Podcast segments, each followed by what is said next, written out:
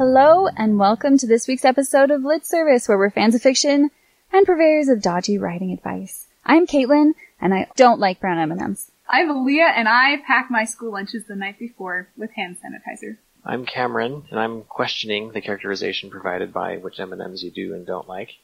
But I am characterized by the presence of an imperial flag on the wall behind me, I think, quite nicely. I actually, yes, the very first time we did this, I noticed that first. So there you go. And as for the brown M&Ms thing, I think, as I explained to Aaliyah before we started, that it just means that I'm irrational because M&Ms don't have flavor, so you shouldn't care what color they are. Oh, okay. I think Yeah. it's I it's probably a little bit too convoluted to be real characterization. Anyway, so this week, if you have not figured it out, we are talking about characterization. So um, we're going to start out with what makes a character a character. Why we need to characterize people or, or be thoughtful about doing it rather than it just coming. So there are a couple categories that characterization falls into, a couple broad things you want to make sure to cover when you're building a character. A couple of these are their habits and their values. Kind of what things have they picked up from their history can give us a good insight, kind of the things they do over and over again, and then also what's important to them. I think one way I like to think about it is that, like, real people are really complicated. There's a lot, a whole life experience that goes into a person. And when you're coming up with a fake person to put on the page, you don't necessarily, I mean, you don't, you can't, like, it's a lot of information to replicate. But so you, so you look for ways that to kind of signpost, like, the big things so that people can get an idea about what a person is about. And a lot of times, the faster you can do that, the better. I think sometimes just call for mystery, but especially if you're talking about, um, characters who are going to be viewpoint central to what you've got going on, it's really important to establish pretty quickly what they value and why. And then also, beyond that, what they want and why they don't have it and what they're going to try to do to fix that issue.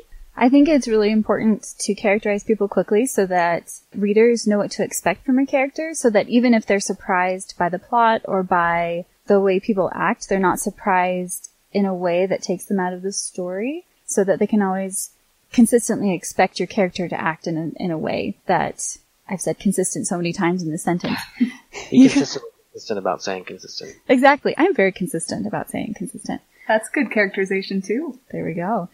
So you don't want your readers ever to be taken out of the story by something that your character does. That's when you get plots moving characters because, because the author has a set storyline they want to happen without considering what the character would do in the situation. So I kind of want to talk about how we go about characterizing people though, because it's not that cool to be like, this character is Christian and they have a heavy sense of moral rightness. However, it's only their own code and they don't apply it to other people or, you know, it's not cool to have a bullet point or to have it be really super overbearing. So I think I think as part of that, because we were talking about like it's important to get characterization across quickly. So with what you were saying and what I'm going to add now is a giant caveat in that it, it, it's a dynamic you have to play with because the more important the characterization is to the story, the more you want to show it rather than relying on telling it.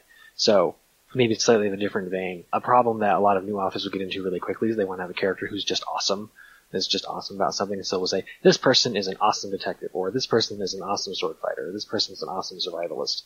And we're just told that, and in uh, most cases, it's extremely unsatisfying. When you want to have a character who's going to have a trait like, this is the best swordsman in the entire country, you want to see that. You want to see a fight, you want to see training or something, you want to see people's reactions to that status if you rely on just being told, and he's the best ever, it gets boring really quickly. Like if you've ever seen the movie Kubo and the Two Strings, within the first probably 15 minutes of the movie, it shows, instead of saying like Kubo was an amazing storyteller and he had this amazing magical talent that had to do with these strings, it shows him interacting with his mom and it shows him in a normal situation and then it puts him in like this crowd situation where he's telling a story and he's using magic to tell the story. He has these little pieces of paper that fold up and like run around and tell the story with him. And so we get to see both his magic and how good he is at the storytelling part of it. I think I can think of a couple other examples off the top of my head. So I think BBC's Sherlock, and this is really early on, like the first episode. It's like you know Sherlock. Who is Sherlock? What does this actually mean? And he reads Watson the first time he sees him, and then breaks down how he did it, and that demonstrates or shows the competence rather than just say I'm amazing. Now let's go do stuff. Though he does say take a that too. That's true. That's, That's true. definitely but, true. But in the but so The fact that he does that That is also characterization. yeah. I'm amazing is characterization. So rather than just having other people say, "Oh, he's amazingly stuck up," you see it in action. Mhm. Um, Mhm. The other example I was going to make, which is kind of similar, is looking at Kaz's introduction in Six of Crows. Within the first action-ish sequence, he outsmarts his opponent six or seven different ways. You kind of lose track, and it demonstrates that okay, there's a reason most of the city is scared of the 17-year-old kid because you watch him be terrifying rather than just being told, "Oh, he's scary." You you, you see why people are afraid of him. It also shows that he's really rash. Like that he takes big risks. He goes and like shoves someone gun, someone's gun like up against his chest and is like, "Yeah, go ahead, shoot me," and then lies mm-hmm. about how he's about what he has set up. Like he he's got a lot of bravado. rash. He's a, yeah, he has an immense amount of self confidence, which also comes across. It's it's a great one. Part of the reasons why it works, which leads into we're talking about how you bring in natural ways to show, is you have this crisis point where his life's on the line. His friends might be a bit strong of a word at that point, but his compatriots' lives are at the line. The lives of his opponents are on the line, and with that tension, it's much easier for the author to bring out what the characters want and and how they go about trying to get it. Actually, Kaz is a really good example of something else we're going to talk about a little bit later because in that scene, it's shown very strongly that he's very transactional in his relationships and does not care about other people very much and just assumes that they're all going to fall in line with what he wants and he expects a lot of people. And one of the things that you want to show in your characters is character growth. And that's one thing that he definitely changes in over the course of the two books as he becomes less transactional. Spoilers. And that makes a, a lot of sense to me. I just think about the books or the movies that I've liked the best, and I do enjoy when they start on an action sequence, but to me they're really good if they start in an action sequence that shows off the character to the best advantage. Kind of like those examples you were talking about. Well, so action is, I think, very different from tension. You can have a very tense scene where there's not a lot going on physically. So in the Kaz scene in particular, most of it is just them talking to each other. But It's there are guns. no, there are guns, With guns. but but there's no. But tension, yeah. And you can have, I think, you can have action that isn't tense as well. It's im- important not to mistake the two. Yeah, because if you have like a big battle scene where people are killing each other and there's lots of action going on, but you don't know who anybody is and you don't care, it's not very tense. It's just a bloodbath that you don't really care about. I actually had a really cool characterization thing that I wanted to read. Something that I wanted to talk about is that characterization needs to come about naturally, like in the course of the book, rather than to have a laundry list of things that your character is. And one of the the short stories actually that I feel like does a really good job of this is called The Things They Carried by Tim O'Brien. And it's about this group of people in Vietnam together during the war, not just randomly in Vietnam.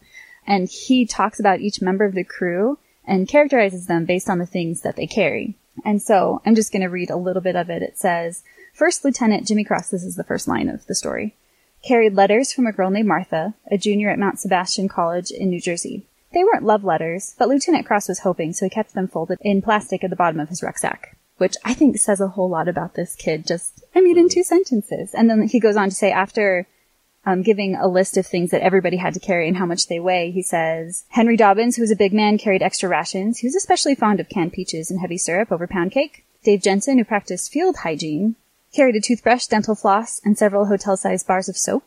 So, I mean, that tells you both a whole lot about him and about everybody else in the troop. Ted Lavender, who was scared, carried tranquilizers until he was shot in the head outside the village of Than Khe. And then we have Mitchell Sanders, the RTO, carried condoms. Norman um, Bowker carried a diary. Rat Kiley carried comic books. Kiowa, a devout Baptist, carried an illustrated New Testament that had been presented to him by his father, who taught Sunday school in Oklahoma City, Oklahoma. As a hedge against bad times, however, Kiowa also carried his grandmother's distrust of the white man, his grandfather's old hunting hatchet. So you have all of these characters being introduced like super fast, and each one is given like this little thing that they're carrying. That's just a thing, but it says a whole lot about that person. I think that's interesting too because all those things you mentioned, they weren't coming from inside the person. They were characterizations from outside in the scenery. And so sometimes I think if we're writing and we can get stuck in someone's head, there are so many different ways to characterize someone than just the way their thoughts are phrased. Yeah, it's definitely about like the way they walk or the things that they notice. As I was thinking about this, I mean, you could have your character walk down the street and based on the things that are important to them or the things that they're frightened of or the things that they want in life. I mean, you could have them pass like a pen full of puppies and based on who that character is, they're going to react really differently to the puppies. Like you could have someone who was attacked by a dog as a child and they could like wrinkle their nose and like think the puppies smell and then startle back if one of them barks versus someone who goes and picks one up. With the addendum that I think it's important to keep those things that you're using to show character, also have them be plot centric at the same time. You can get away with a few, like a little asides here and there, but if you want to have every piece of prose do as much work as possible. So in, in that example you just read, like it talks about, and this guy got shot outside or whatever, that's gonna come up later, and it's gonna be, well, I say, because I read that as part of a short story compilation, so I don't know if it comes back up in that short story, but it comes up again in a different short story.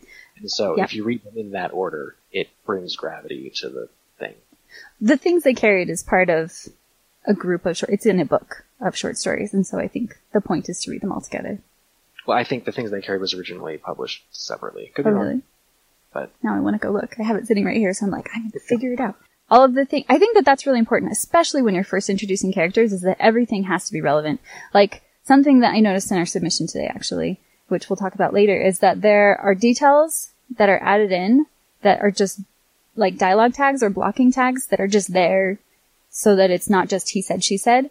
Whereas if you are actively trying to characterize and show details and world build and stuff like that, every single sentence you use should be doing work. It should be showing something about the character, especially in those first little bits. So why do we want, we talked a little bit about this earlier, um, why do we want characters to change? Why do we need a character arc? Maybe we should define what a character arc is first. It's when the character is one way and then they're not. Hopefully it's progressing, but sometimes it's not, depending on what kind of story it is. The thing is, we just like stories about change. Like the Bible, Shakespeare, any good good things that the human mind latches onto, they're all about change and the power there. at least at least for me, I like books where there's stuff happening, like stuff that is is is world shaking. And if you have a character who's experiencing traumatic events and they don't react to it, it makes them not feel real. Like if you have someone in a chosen one narrative who goes from being a farm boy to having importance on a massive scale and like the events that lead through that, that person should change because of the stuff they're encountering. So if your character is not changing, then you have one or two or both things possibly wrong. Maybe your conflict isn't conflicty enough, Or it's Or not maybe your char- directly related to your character enough. hmm or maybe your character isn't reacting to the conflict in a realistic way. Because people change. With losing a parent, it changes you. Yeah. getting getting chased out of your hometown, it changes you. You know, having your worldview shift from oh, vampires are a thing. Something's going to change about your character. One of the best ones, I think, is Edmund from the Chronicles of Narnia. In The Lion, the Witch, and the Wardrobe, he he makes a bad choice, and that bad choice changes him. I think that's very interesting. I think that something that bears mentioning actually on any of our episodes is that a lot of this stuff is stuff that comes during revision.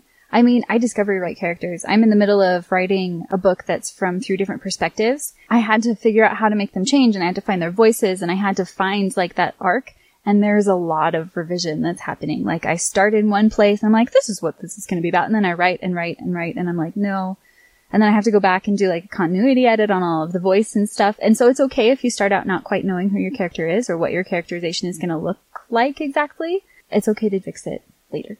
A lot of the things we talk about are things that you want to look at after you've already got a first draft. Mm-hmm. So another question we want to talk about is how to make a dislikable character a good character. Or at least fun to read about. Yeah, good is a moral judgment, which doesn't apply necessarily.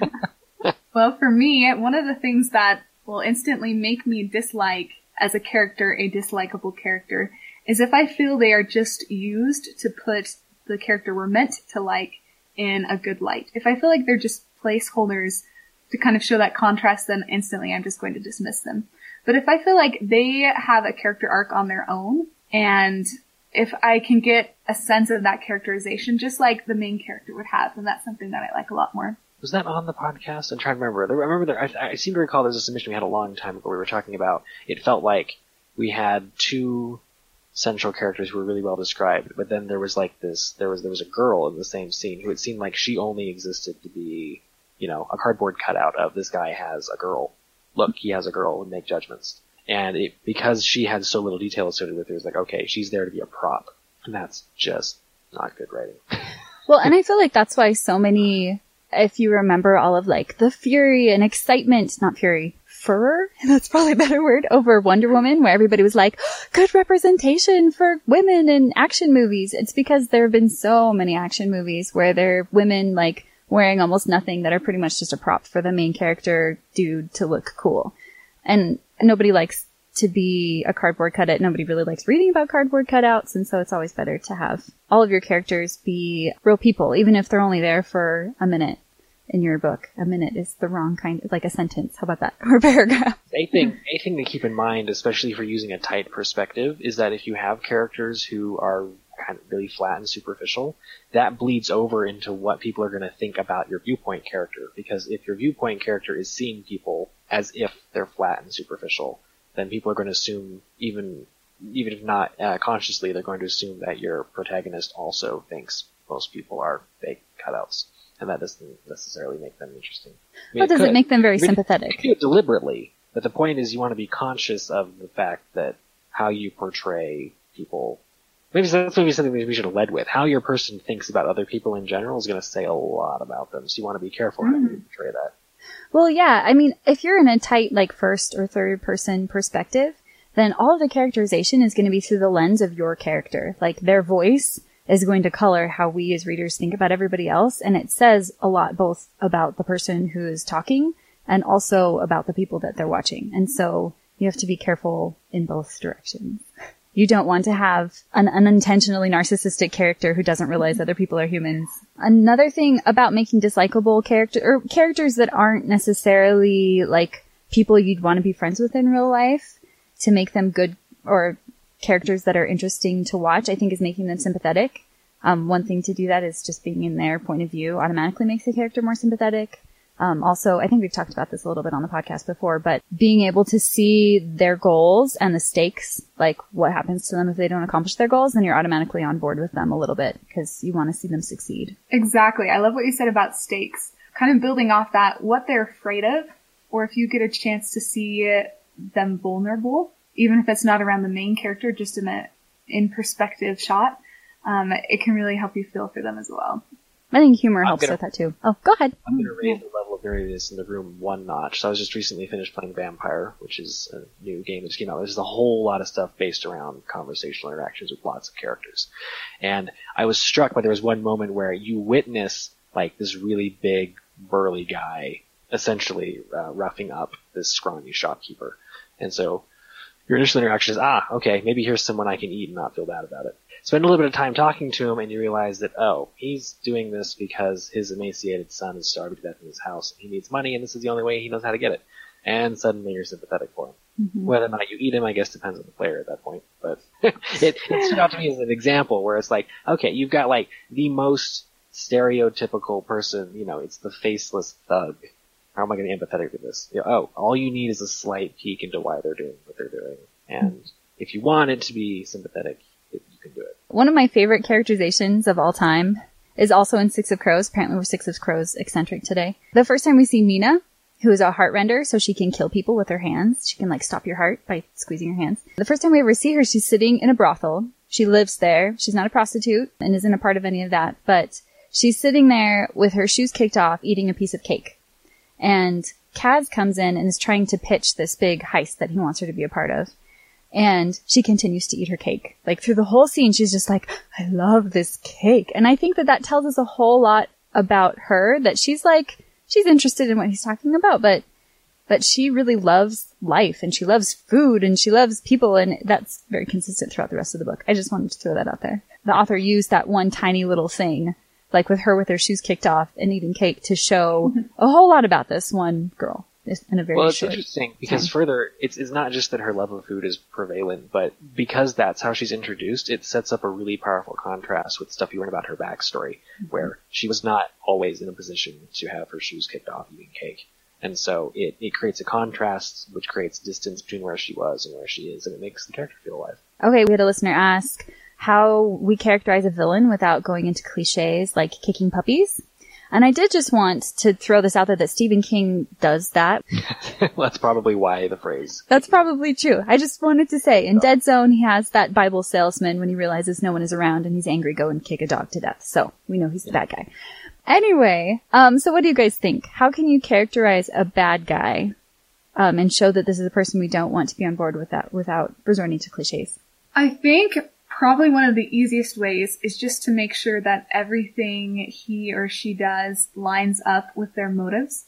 Mm-hmm. So not have them do something evil just so the character or so the readers can know that the villain is evil, but have what they want figured out first and then have them act on what they want. I think there's like it's notable that if the if they are doing something evil, like like you were saying, it needs to be linked to the character and something that you can see as a thread throughout. So if someone is randomly torturing cute animals, that's a specific psychosis.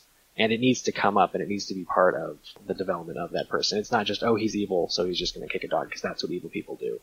Not, mm-hmm. that's, that's not, this is not, this is not quite how it works. If you've got someone who, see, in, in general, I'm just not a believer in the monologue.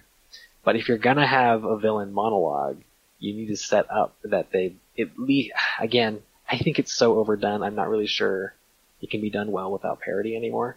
But if you're going to have a, a, villain who monologues, set up somehow show that they like hearing the sound of their voice and that they're doing it because they like talking. They're not not because they're doing it, not because they think villains should do it. Unless, of course, you're doing a parody. Like The Incredibles. like The Incredibles. Oh, yeah. where that is the point that villains monologue, so therefore I'm going to monologue so you know I'm a villain. But that's, that's an in-world meta. If you're anyway, you get the idea. But I actually really like the connection you're making there. That characterization of a villain is exactly like characterization of your protagonist. Whatever it is that you're bringing to the front, whatever it is that you're trying to show something about them, it needs to be connected to the plot and to what's going to come up. So while you might not have them kick a puppy, you might have them do something else that's not very nice, like ignore someone who is trying to talk to them or not value other people's perspectives. Or like they could be a villain that's a really sympathetic villain that is just at cross purposes with your protagonist. I don't, mm-hmm. I don't think you necessarily need a villain to be like cackling with like their big vampire cloak. They just need to be doing something opposite what your protagonist is and that automatically makes your reader not like them.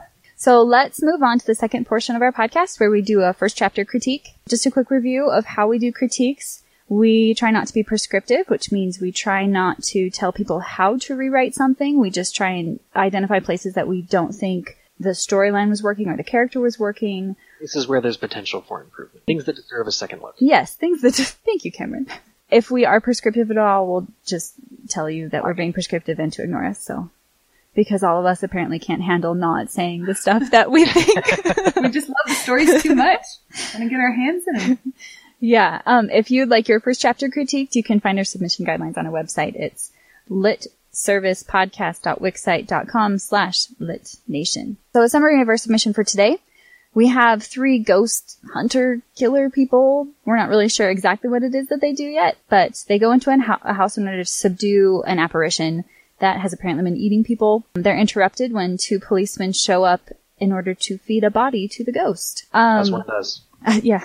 I thought the scene came together really well. I mean, we had lots of tension and lots of action and lots of very scary images. I know exactly what this book is going to be about and what the tone is going to be like. There were lots of really great promises made as a first chapter should. I know that based on some of the language that we're kind of in maybe a post-apocalyptic world. I'm not sure about that, but at least a paranormal, like fantasy-ish world because they've mentioned that there's a whole block cleared out. I wasn't sure if that was because of the ghost or if it was because of something else that had happened that allowed the ghost to move in, but it, it has me asking the right kinds of questions. I also really like the mystery of it. I'm really excited to find out why policemen, I think they're policemen, he calls them detectives, and so I'm assuming that's what they are, why they're trying to feed bodies to a ghost. And we find out by the end that it's not even a dead body, it's just a person that they're feeding to the ghost. And you know, we only get to see the ghost for a little bit, but I just think the ghost throughout is really well done. And the ghost makes all these noises, and for the listeners, there's a, a nice line, the thin rattle of a wet ragged breath. and so you just get this real imagery of what this ghost is looking like and what it's doing to make those sounds. I thought that was really well done. Well, and it's a good, I mean, it's using lots of different um, images that evoke, like we've got sound, and then it's also like the feel of it even. I can, Ugh. I think on a, I think on a on a extrasensory level, I was I was impressed by how vivid the the place of the action is. I was gonna say, I noted down that there was really good blocking in the house. I felt like I could picture clearly when they were going down the stairs and through the hallways and things. So. I thought it was interesting. Um, assuming this is what the writer was going for, I, I like this kind of balance between, on the one hand, we get we get descriptive details like how when they're going in, one of the characters has uh, her hand on the other guy's back, um, stuff that makes it seem like they're competent. Then other stuff about how like the one guy's not so happy that they're doing this and is obviously having some fear issues. And I thought the mix of the two created a really nice image of okay, so these people know what they're doing, but they're not hyper competent, which made the whole thing more relatable for me. I definitely agree. I'm really in- interested to find out if these guys are are like the good guys or the bad guys or kind of their place in society, but I'm really interested to know. If they're vigilante, if they're part of a bigger mm-hmm. organization. I mean, we don't know how ghosts play into the society yet, but it's interesting that more than one group knows about them and has a different approach to how to handle them. I loved the idea of a door wedge made specifically to keep ghosts from closing the door. I thought that was awesome. Yeah. There's a, a little thing that they insert into the door that keeps it open, and it's the only door that stays open when the ghost comes out. So do we want to move on to things that need a second look, or do we have anything else? So, as longtime listeners of this podcast know, I am not a huge fan of omniscient POV, and this was 100% omniscient, which Very much so. which I actually thought it was handled pretty well. I had my typical problems with it, and so you can take or leave them depend- depending on what you want to do with your story. I feel like with an omniscient perspective, it's really hard to get close to your characters and feel sympathetic. Um, and in this one, we had a really limited omniscient, so we don't have any thoughts at all. We only see where all of the characters are. It's almost like looking at a game board where we know where everybody's standing, except for the ghost actually. We only see the ghost. like it we see it's like omniscient from the three people's perspectives. If the three people can see it, then we can see it too. I do feel like it was a little bit inconsistent. There was one point where we have three characters, one of them is a girl who says Next to Winston, Sharisa shifted. Her hands felt sticky around the grip of her pistol. And I feel like that is the only emotional tag that I got through this whole thing actually was her feeling nervous was that's the only time I saw any emotion from anybody. And it was something that I figured out, which was, it was well placed, but that was because there weren't any other tags like that. I felt like it felt a little bit out of place. It's a good show, but it's inconsistent with the rest of the viewpoint. Honestly, I would have loved it if there were a whole lot more of things like that from every Well, single like character. It, it was tight first person in one of their heads, so mm-hmm. I agree. I feel like for me, the issue was that sometimes we would be with someone, but a lot of the time the action just took place in kind of a, a nebulous, ambiguous perspective. And I feel like I could, I could appreciate the omniscience here if, if all the action was tied to at least someone instead of sometimes being tied to no characters. I don't know. I just feel like I, I'm more omniscient tolerant than you two are. Omniscient is okay, and like, I understand my own biases, and so, yeah, there you go. So most of my notes were just about that. I, I have a hard time when I don't see any interiority. I don't, under, I have a hard time like registering the level of threat. I mean, we see someone get torn apart right in front of them and we don't have a whole lot of emotional tags from any of the characters. Like we have one guy at the very beginning, it's shown that he's kind of scared. But after that, I mean, they're all just like business as usual. I do think that's fair. It for me. Well, I mean, I don't know. I feel like if I was, if I had just kept reading, my assumption would have been that they're mostly cool with what's going on. Which, I mean, so it depends on if that's what, if that's what the author is going for or not. So if you're okay with a kind of really jaded experience of what's going on, which is kind of how I read it because of the lack of emotive detail, then that's okay. But if that's not what you're going That's true. probably you should look at. Then there goes the prescriptive stuff. But, yeah. like it, more ways definitely true. because I'm really not sure how what the emotional reactions were to watching this guy get eaten. And I can definitely infer, get the jaded feel too. Yeah. It almost, like I said before, it's almost like watching like a, a third person like shooter game almost, or like even more than that where you have more than one character, like an RPG, because you're inserting yourself into those characters and that's why it's okay to have it that way. But because this is a book and we're only experiencing it through the perspective of these people, it's hard to insert yourself into that. I mean, you can and authors hope that you do, but because we don't have I mean, it could be. You can. I think you can maintain the distance and still get close. Because if we're going to extend the video game metaphor, I think XCOM, uh, Enemy Unknown, and XCOM 2 do a fabulous job getting emotional reactions from a third person omniscient, but you can only see a squad's perspective. Oh, interesting. Anyway, so I have no idea if the author is going to have any idea what XCOM is, but Yeah, I mean, if you're looking for something to maybe maybe look at how they get emotion across from a distance, that might be a thing to maybe sort of. Anyway, going to shut up now. it's probably unfair to say that I don't care for Omniscient when I've only seen the first chapter. So there you go. I mean, authors can pull off anything, right? I mean, there are whole books that are in second person and there's all sorts of stuff that you can do. And it's just a matter of, this is my reaction to this first chapter. Part of it's me, but part of it is I think you do need a little bit more, this is prescriptive, emotional reactions on the page. We're being really bad today. I'm sorry. Okay, well, moving along then. I, I guess the other notes I had were just really small line level stuff. There's a line where they're going into the house and one of the characters turns to the- the other and says, stay close, Chica. They say this one eats people too. And that was clarified later on that it was the ghost, but at the time I was just confused on what it was. But then also, um, this is just small stuff, but later on, one of the characters looks out the window and he sees the two men coming in carrying a body and he says, I think they're detectives. And then later they're surprised that the people would be feeding the body to the ghost. And so it made me wonder why he thought they were detectives and if this is something that detectives usually do in the world, why they were surprised later on. I think something that Aaliyah and I both tagged is that we assumed that the woman was dead. And I, I didn't realize that she was still alive. I mean, she gets dragged up the stairs and her head hits every step. And I mean, there are lots of details that make me think this woman is dead. And then when she, after she falls down the stairs, when the ghost attacks the person, I think who's carrying her, it finally says at the base of the stairs, the comatose body of the woman splayed out in jagged ankles after likely tumbling back down with the man. Uh, that's the first time I realized she's not dead. And I wasn't sure, like there's no emotional reaction from the character, so I don't know if I was supposed to assume she was alive the whole time or if they just realized that she was alive. But because we're too far away from the characters, I don't know. For me, it was it was one of those things where, in retrospect, I say, okay, there was nothing that explicitly said she was dead, but They did refer to her as a body. Right, right. Well, again, that doesn't. Ex- I have a body. That doesn't mean it. I know, Fair but point. But my point, my continued point being, is that the the connotations of it, the word. If someone's carrying, if you use the phrase carrying a body, you generally assume that they're dead. There's an assumption there. I think I would be totally fine with this realization as long as somebody has it other than me. If one of the characters has that realization, it's like, oh, she's alive, I mean, then that's fine. That's true. I felt the same way. I don't want to be the smartest person. that would be. I, I think that would be pretty cool.